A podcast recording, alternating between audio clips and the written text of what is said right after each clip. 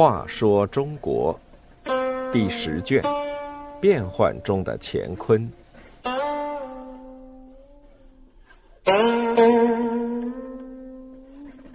三十二，装神号妖终自败。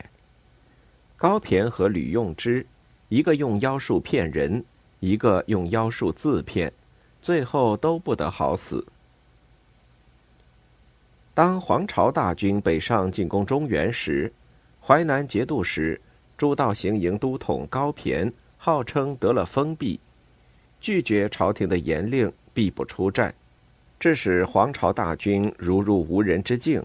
过江过淮，连下洛阳、长安。高骈在唐末号为名将，在平定安南的战役中崭露头角，曾在四川打败入侵的南诏，在追击黄巢农民军时也有过战功。只是就任淮南节度使后，觉得能够割据当时未受战乱破坏的江东地区，比效忠朝廷更有利。于是苦心经营，力求自保，俨然一方诸侯。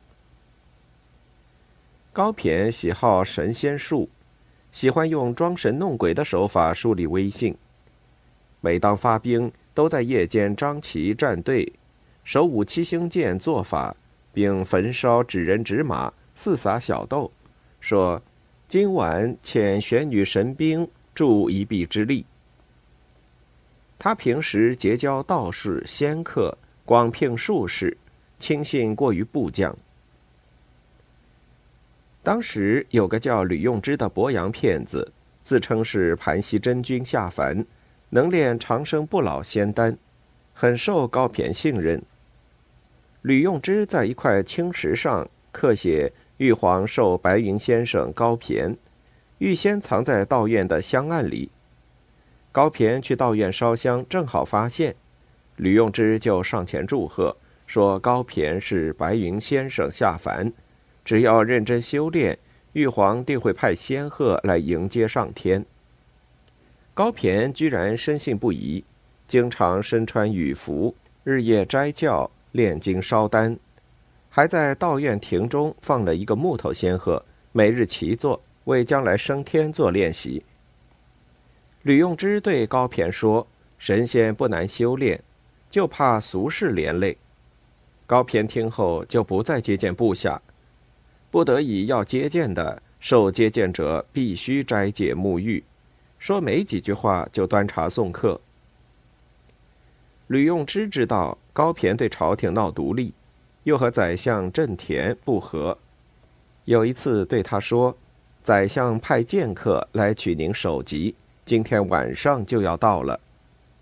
高骈十分害怕，吕用之就介绍自己的一个同党张守一，说是赤松子下凡，可以抵御剑客。